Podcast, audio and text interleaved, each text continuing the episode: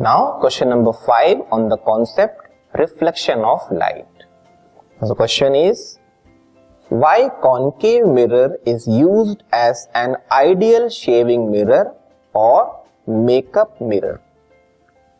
क्यों हम concave mirror को एक आइडियल शेविंग मिरर की तरह यूज़ कर सकते हैं या उसको मेकअप मिरर की तरह भी यूज़ किया जाता है कॉनकेव मिरर में क्या खासियत है कि उसको हम शेविंग मिरर की तरह यूज़ कर सकते कर सकते हैं। ठीक है? हालाँकि प्लेन मिरर के थ्रू भी शेविंग की जा सकती है या मेकअप किया जा सकता है, लेकिन रिकमेंड किया जाता है कि आप हाथ में कॉनकेव मिरर को यूज़ करो।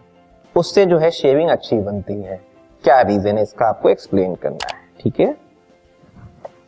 The answer is a concave mirror forms an erect and large sized image of the object placed between the focus and pole of the mirror concave mirror की स्पेशलिटी ये है कि most of the time जो है वो real and inverted image बनाता है, लेकिन एक पर्टिकुलर सिचुएशन में जहाँ पे ऑब्जेक्ट को फोकस और पोल के बीच में रखा जाता है तो ये एक virtual erect and enlarge image बनाता है।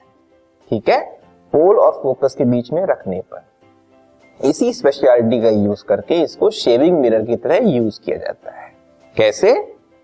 This property helps to see large image of the face while shaving which facilitate smooth shaving अब उस कॉनकेव मिरर के सामने, मान लीजिए हमने अपना फेस रखा हुआ है, ठीक है?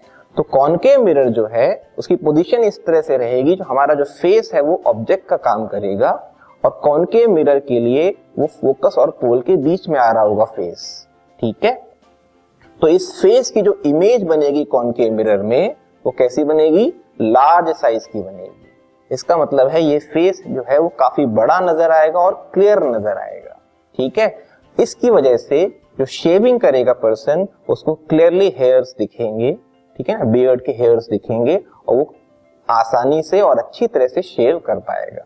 इसको मेकअप के लिए भी यूज़ किया जा सकता है। मतलब फेस जो है बड़ा नज़र आएगा और क्लियर नज़र आएगा, ठीक है? तो जो शेविंग या मेकअप होगा वो और अच्छी तरह से होगा। तो ये जो मेन प्रॉपर्टी है कि कॉन्केव मिरर जो है फोकस और पोल पे रखे ऑब्जेक्ट की बड़ी इमेज और वर्चुअल और इरेक्ट इमेज बनाता है।